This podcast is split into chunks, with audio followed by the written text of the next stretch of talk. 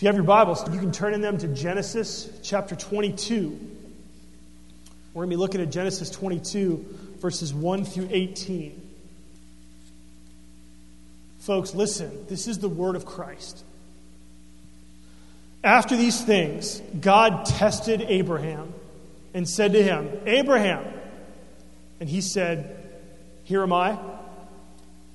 He said, Take your son, your only son Isaac, whom you love, and go to the land of Moriah and offer him there as a burnt offering on one of the mountains of which I shall tell you.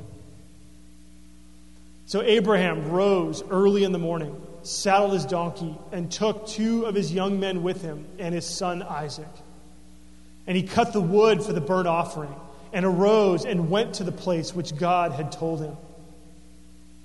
On the third day, Abraham lifted up his eyes and saw the place from afar. Then Abraham said to his young man, Stay here with the donkey. I and the boy will go over there and worship and come back again to you. And Abraham took the wood of the burnt offering and laid it on Isaac his son. And he took in his hand the fire and the knife. So they went, both of them together. And Isaac said to his father Abraham, My father? And he said, Here am I, my son. He said, Behold, the fire and the, and the wood, but where is the lamb for a burnt offering? Abraham said, God will provide for himself the lamb for a burnt offering, my son. So they went, both of them together. When they came to the place of which God had told him, Abraham built the altar there and laid the wood in order and bound Isaac his son and laid him on the altar on top of the wood. Then Abram, Abraham reached out his hand and took the knife to slaughter his son. But the angel of the Lord called to him from heaven and said, Abraham, Abraham! And he said, Here am I. He said, Do not lay your hand on the boy or do anything to him. For now I know that you fear God, seeing that you have not withheld your son, your only son, from me. And Abraham lifted up his eyes and looked, and behold, behind him was a ram caught in a thicket by its horns. And Abraham went and took the ram and offered it up as a burnt offering instead of his son. So Abraham called the name of that place the Lord will provide. As it is said to this day, on the mount of the Lord it shall be provided. And the angel of the Lord called to Abraham a second time from heaven and said, By myself I have sworn, declares the Lord, because you have done this and have not withheld your son, your only son, I will surely bless you, and I will surely multiply your offspring as the stars of heaven and as the sand that is on the seashore. And your offspring shall possess the gate of his enemies. And in your offspring shall all the nations of the earth be blessed, because you have obeyed my voice. So Abraham returned to his young men, and they arose and went together to Beersheba. And Abraham lived in Beersheba. This is God's word. I think this could be one of the most startling passages in all of the Bible. I think if you don't think that, you might not have been paying attention. Or you might have just sort of skimmed the surface of it and failed to stop and see what's going on. How can this be? We hear what God asks Abraham to do, and if you're like me, you're dumbfounded. Right? How in the world could God ask Abraham to do this? You know, in other religions, when other religions do this, God condemns this practice as an abomination. In Ezekiel chapter 20, God says, When you present your gifts and offer up your children in fire, you defile yourselves with idols to this day. In Leviticus chapter 20, it says that if you were to do this, that's a capital offense. You were to be stoned by the people. And yet, here, God commands it. What's going on? And then it seems like this is the height of cruelty when you consider who is being asked to do this. Right? It's Abraham. Abraham, who at the age of 75 had no children. Right? Sarah, his wife, was 65 and she was barren. She was barren. They had no children. At that time, when he was 75, God came and promised him a son. God said, You're going to have a son. And through your son, Abraham, he said, You're going to be great.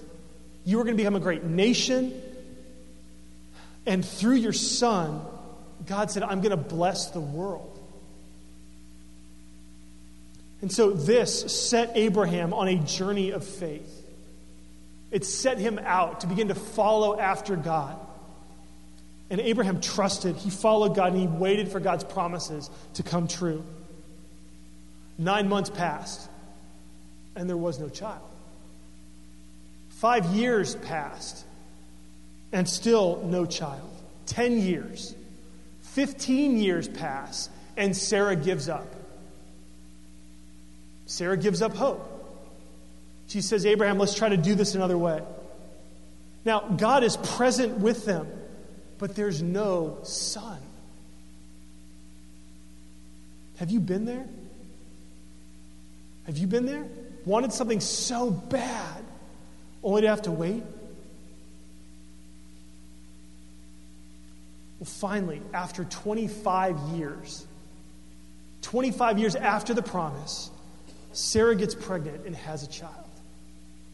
Finally, after 25 years, it's like, oh, the joy.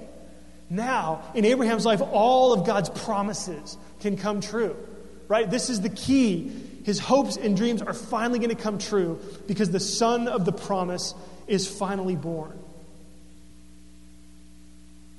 So, how in the world could God say in verse 2 Take your son, your only son, Isaac, whom you love, and offer him as a sacrifice?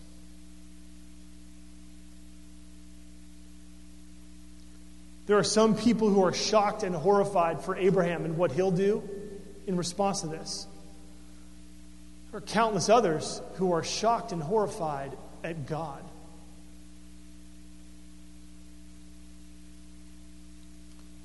The only thing that keeps me reading with any hope for Abraham or hope for trusting in God is verse 1. That it says, After these things, God tested Abraham. God was testing Abraham. I'm not sure that Abraham knows this was a test. Don't think he knew it was a test, but God knew. God had a plan. God has a plan because God was making Abraham ready to be a blessing to the nations. Okay? And when we step back and think about our ministry theme for the year, right? Our ministry theme, what we are aiming for, what our hearts are striving for this year, is that we would be blessed to be a blessing to others. Right? We want to be what God wants Abraham to be, and that's a blessing to all the nations of the earth. And so this passage is going to show us how God is working in Abraham's life. Also, it's going to show us how we can become a blessing to others. Okay, we're going to see this in three ways. We're going to see first the test, second, the passing grade, and then third, the results. So, first, the test. The test. I hope that you've already begun to understand some of the struggle that this was for Abraham. You know, you've got to think when he started following after God, when he started this journey of faith, did he dream that it would lead to this? Maybe you felt that way where you've had this sense of if you're going to follow Jesus, it might mean that God's going to call you to sacrifice something that you didn't think you could live without. Right? Maybe there's a relationship, maybe particular behaviors Maybe there's an addiction in your life that you don't think you can live without. Your sexuality, the aspects of your career. And you're nervous because you know, what if Jesus speaks into those areas of my life? What if Jesus calls me in those areas? And you said this sense that God might want something different for the direction of your life that you're currently heading. I think if you can connect with that, you can connect a little bit with what Abraham's going through. But for Abraham, it's even worse. Because what do you do when the thing that you want more than anything else in the world, God promises and gives you? And then he asks for that back. Right? It's one thing if we know, all right, I really know I shouldn't be doing this, I really know I shouldn't have this in my life. But what if the one thing that you want most in life, God then comes and says, You can have it, it's a gift. And He gives it to you, and then all of a sudden He wants it back.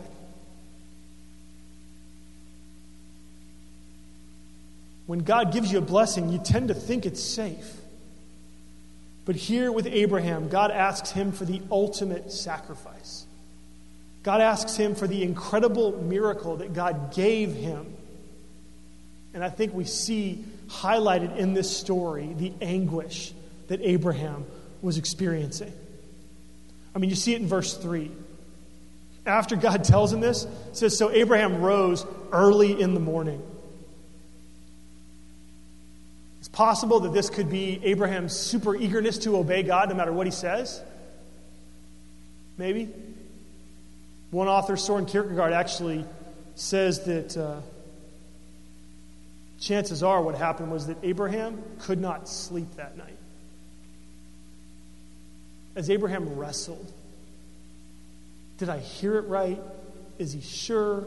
What is he thinking? And he, he, tossed and he turned all night long. He couldn't get it out of his mind. And so, the moment that the sun came up, the moment dawn began to break, Abraham says, Okay, let's go. We're out of here.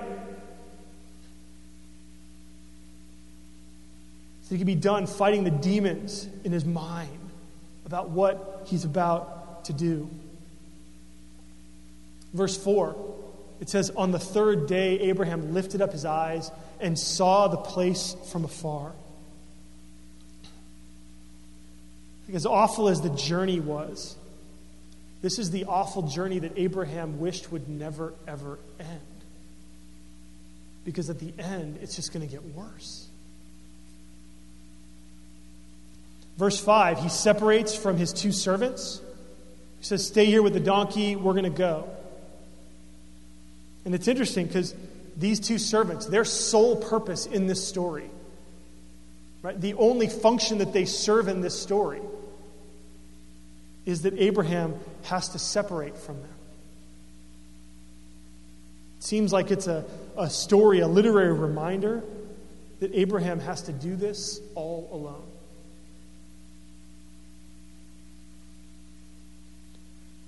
And then there's Isaac's question that breaks the silence of that three day journey and frankly breaks your heart. Verse 7 Dad, here am I, my son. Dad, I see the fire, I see the wood. Where's the lamb that we're going to sacrifice?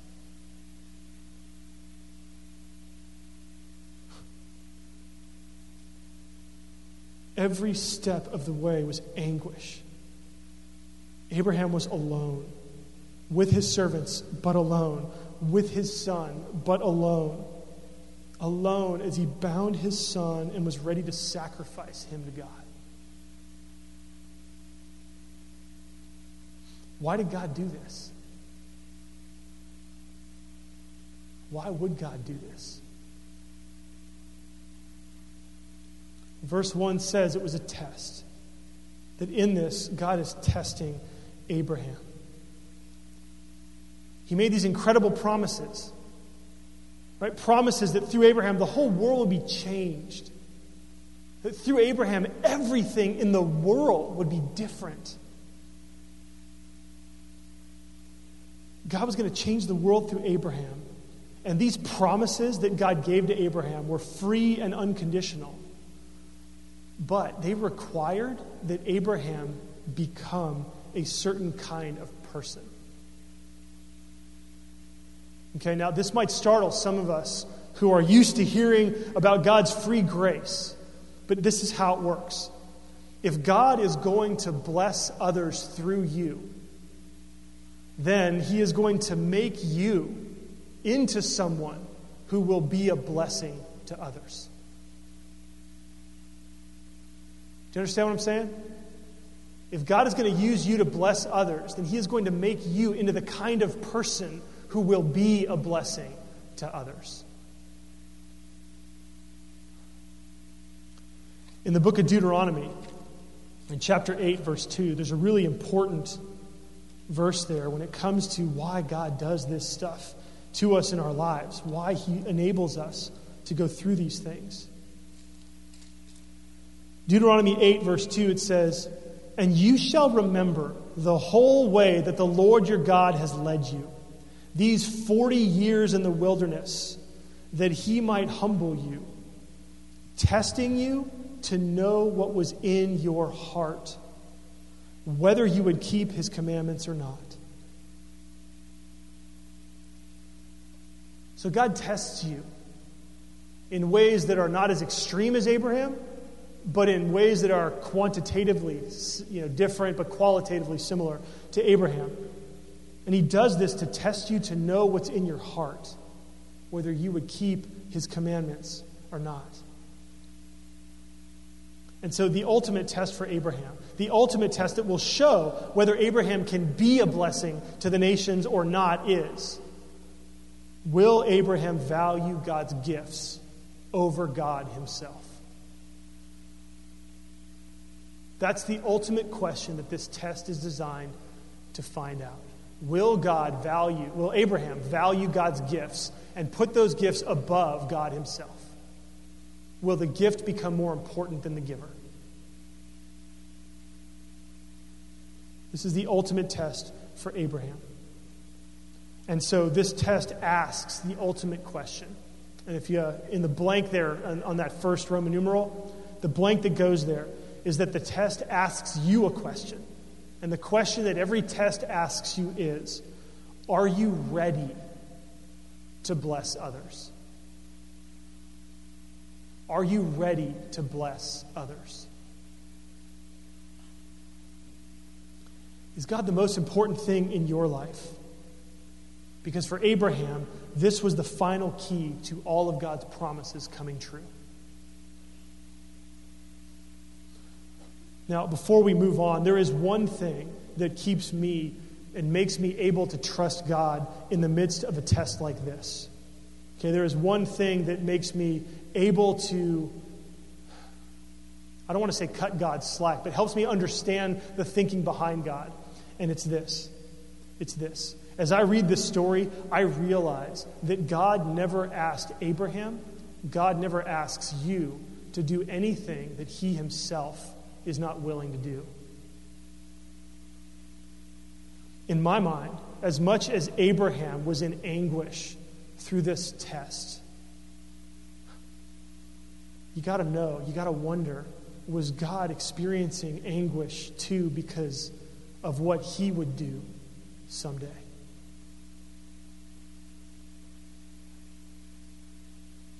Because God too would take his son, his only son, whom he loved, and God too would offer him as a sacrifice. And when the knife was brandished, in the case of Jesus, his son, there was no voice from heaven to stop it.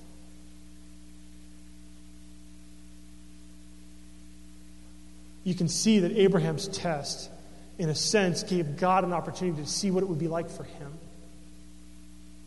to offer his own son in order to be a blessing to the world. And when I see that, when I see that, it helps me realize that God does have a plan in all this, that God does have wisdom that feeds even tests like these. And so this is the test. Let's look second at the passing grade. The passing grade on this test. Because what is God looking for? What's God looking for?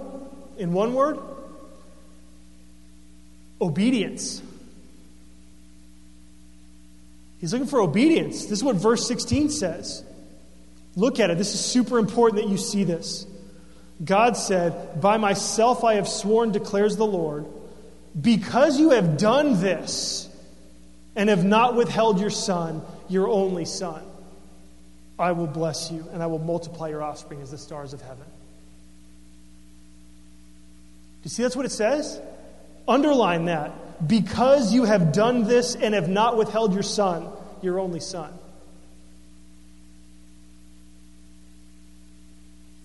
And just to make sure that we don't miss it, he says it again in verse 18. And in your offspring shall all the nations of the earth be blessed because you have obeyed my voice. I'd underline that too. My guess is that some of you didn't even know that these verses were in the Bible.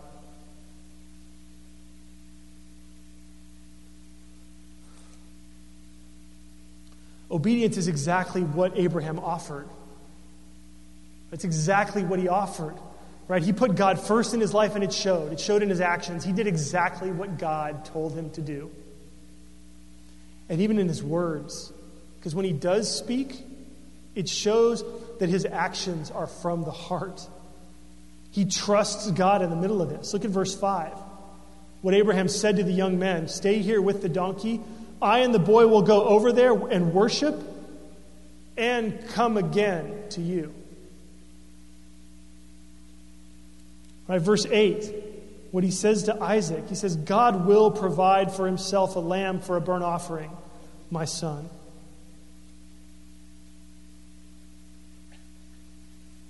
Abraham obeyed from the heart. This is why the book of James talks about Abraham in this way. In the book of James, it says in chapter 2, verses 21 to 24, it says, Was not Abraham our father justified by works when he offered up his son Isaac on the altar? He's talking about this, what we're reading in Genesis. It says, You see that faith was active along with his works, and faith was completed by his works. And the scripture was fulfilled that says, Abraham believed God, and it was counted to him as righteousness. And he was called the friend of God. You see that a person is justified by works and not by faith alone.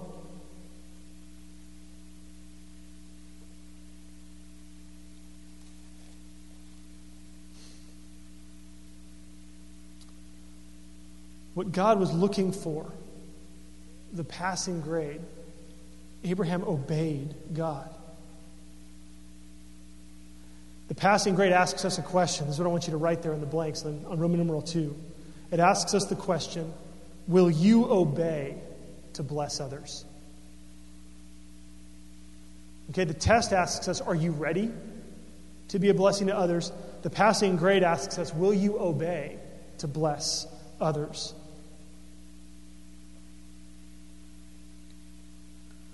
Anybody frustrated or confused at this point? Anybody think I'm a heretic?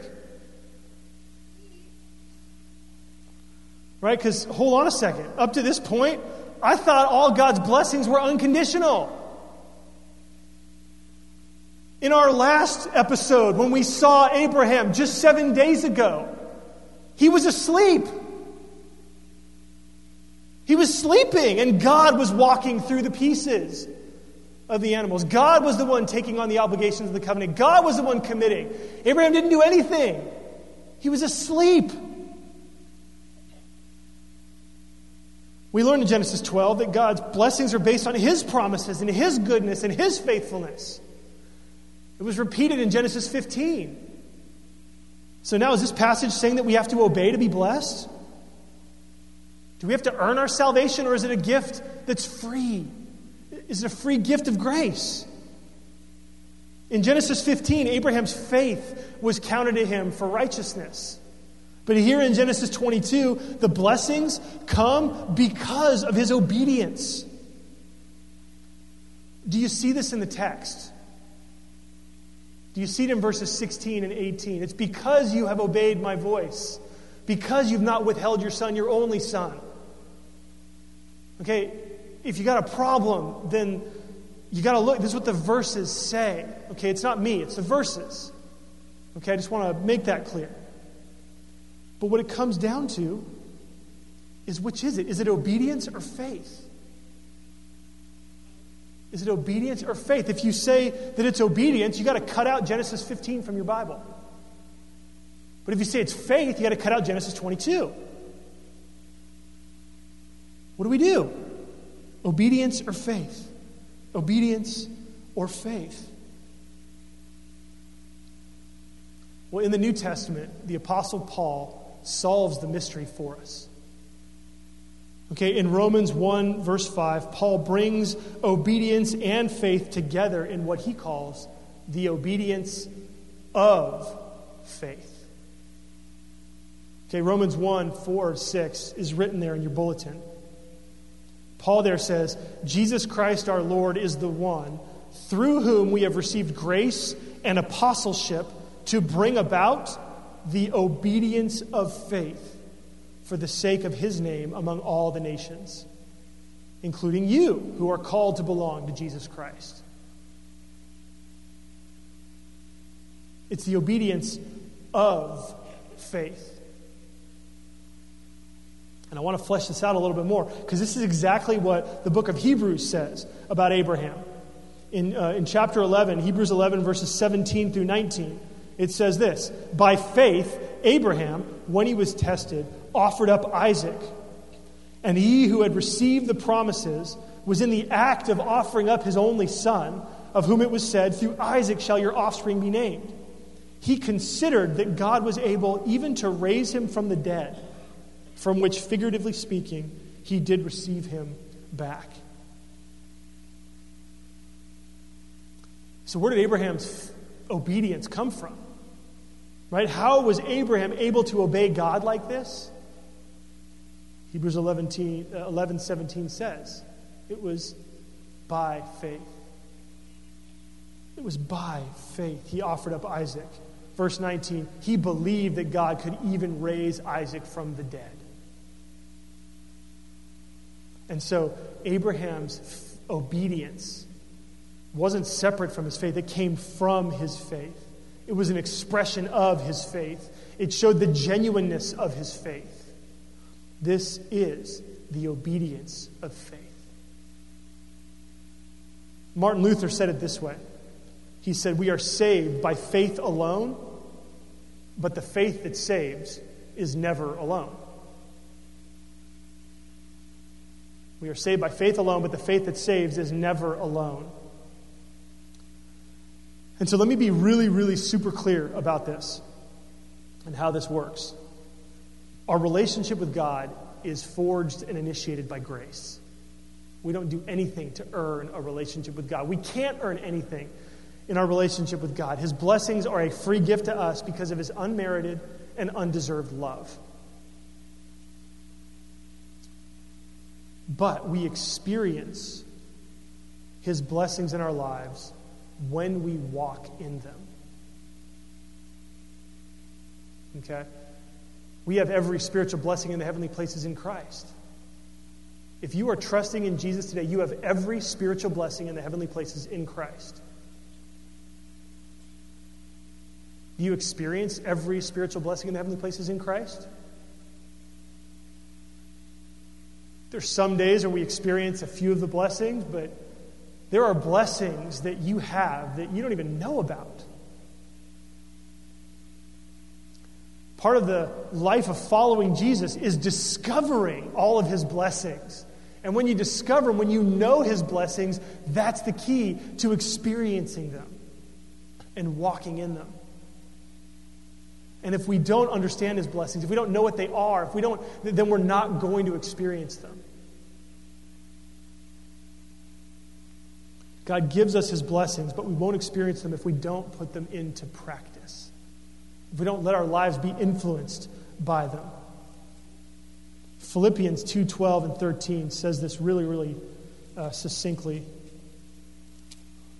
Philippians 2:12 and 13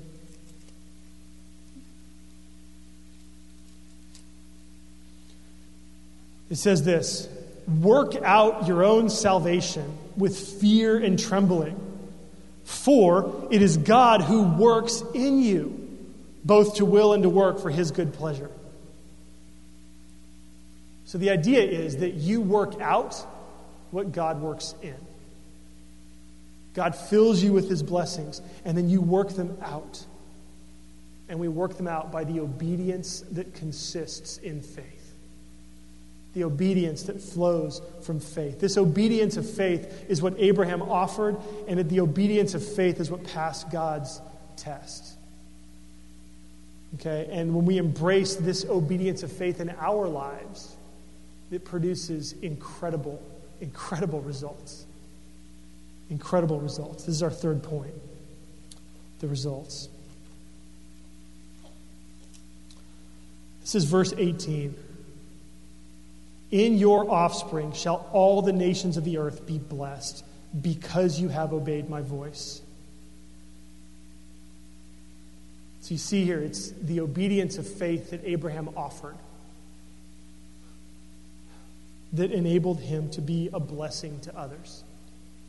Do you see how they're tied together in verse 18? In your offspring shall all the nations of the earth be blessed because you have obeyed my voice. So, Abraham, you've obeyed my voice. Therefore, you are now ready to be a blessing to every other nation on earth. It's true for Abraham, it's true for us too. The obedience of faith is a marker of spiritual growth and maturity. If you want to know how are you doing with your own personal spiritual maturity, you want to ask yourself, do I see in my life the obedience of faith? Am I following Jesus? Am I obeying him? Not in a way to try to earn something from him, but am I obeying him because of all that I have received from him? Am I trusting in his promises for me and what he's done for me? Do I believe that I have all the blessings that come? Your obedience of faith turns your cup into a pitcher. Okay? It turns your cup into a pitcher, right? You want to think about that. Um, what's the difference between a cup and a pitcher? Right? Okay, good. Yeah. There's a, so here's a cup. Here's a pitcher. And you're right. The pitcher has a spout on it. What else? What's the other difference between a cup and a pitcher? Not always bigger, it's got a handle. That's right. The two differences between a cup and a pitcher are a handle and a spout. A handle and a spout. And it's interesting because it's the handle and the spout that actually enable you to pour in to others. Okay? So when the Bible talks about life with God, it says that God pours his blessings into us. And Psalm 23 says, He says, You anoint my head with oil, and He says, My cup runs over. I'm all for making a mess, but not an unnecessary one. I was about to fall over. So it says, You anoint my head with oil in Psalm 23, my cup runs over. Okay, so God fills us up to overflowing. Question have you ever tried to pour the contents of a relatively full cup into another cup? How does that go? It's awful, right? You're thinking, man, how am I going to do this? And you start to pour. You know, it depends on the cup. But look, like I'm trying to pour and it's barely, it's, I mean, you get the point, right? So, what is it for us? In cups spill, they make a mess when you're trying to pour into others.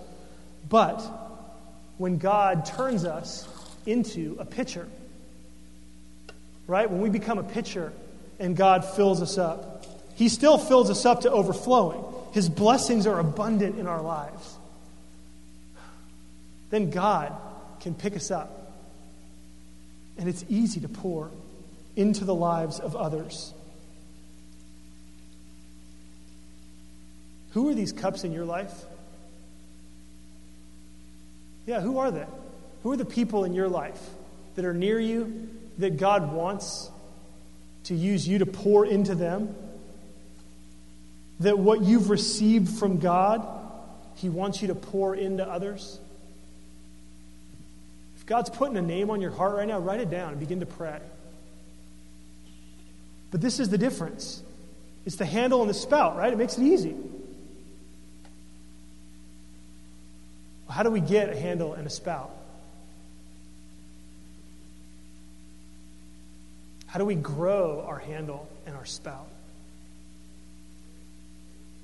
It's the obedience of faith. It's the obedience of faith. If you want to be a blessing to others, if you want to be, get better at pouring into others, you want to grow your handle and your spout. And you do that through the obedience of faith. Let me, let me explain. So, the obedience of faith grows your handle because it makes you available to God. Okay? When your life is characterized by the obedience of faith, you are available to God. God calls Abraham. Abraham, in verse 1, what does Abraham say? Here am I. Here am I. In verse 11, when God stops him, Abraham, Abraham says, Here am I. The obedience of faith grows your handle. It enables God to grab hold of your life and actually say, Hey, you know what? I want you to come over here and bless this person. I want you to bless this person. You just have to show up. I'll take care of it as long as you're available to me. And we're available to God as we yield to Him, as we follow Him in the obedience of faith. Faithful obedience. Obedience of faith grows your spout because it's your experience of God that enables you to bless others. It's, it's what you've received from God. As you walk in the obedience of faith, you will experience closeness with God. You'll have this sense of, I'm following after Him. Or you'll have the sense of, you know, even when I fail, because I'm not perfect, nobody's perfect. Part of the obedience of faith includes confessing your sins. Okay? This isn't a situation where you leave behind confession. We all need the cross of Jesus every day in our lives because none of us are perfect. We all fall short. Okay, so this isn't leaving confession behind. This is bringing it with us. It's part of the obedience of faith right? It's sometimes obeying in faith, and sometimes it's having faith that God will forgive our disobedience. Okay? Um, but when you experience God, that's what gives you the spout. Okay? It's your experiences of God in the, in the life of obedience of faith that gives you things. It tells you what to share. As you're talking to somebody, you get this sense of, oh, you know what? This person really needs to hear something that I've experienced from God, and you share with them. And it's your obedience of faith that grows your spout, that enables you to pour directly into the part of your friend or, your, or someone's life, someone else's life, with the blessings that you've received from God. It helps you to see opportunities and then to share those opportunities with others. And so the results ask us a question. Okay, and this is there for the blank there on number three. The results ask us Will you live as a blessing to others? Will you live as a blessing to others? The key, the key again, is the obedience of faith. If you say, Yes, I want to be a blessing to others, then God says, Okay, here's the handle, here's the spout. Walk with me. Trust me, follow me, and obey me. And watch what I will do in your life. What you do matters. God, in Genesis 12, 25 years ago, said, Abraham, I'm going to use you to bless all the families of the earth. And it took God 25 years of testing in Abraham's life to get to the place where Abraham was ready to deliver to others his faith and his relationship with God so that all the other nations of the earth could be blessed. It took Abraham 25 years to get to this point, but now he's there, and God is ready to use him. Folks, God wants to use you. Every single one of you have people in your life who could use from you what God has poured in to your life. Who are they? As you think about them, realize that you need to think about Him.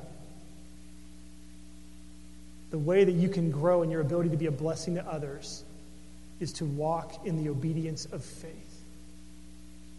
Because that's how God will, will, will train you and equip you so that you actually have something to share with someone else. Let's pray together. Father in heaven,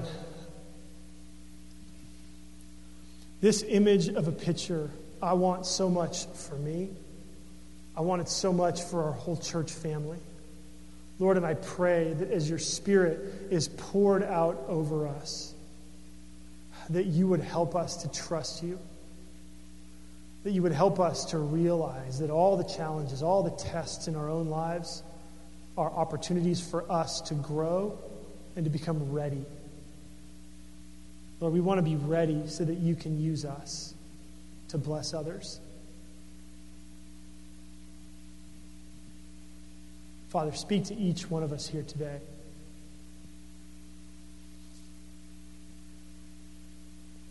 Prompt us, Lord. What are the areas of our lives that we need to bring into the obedience of faith?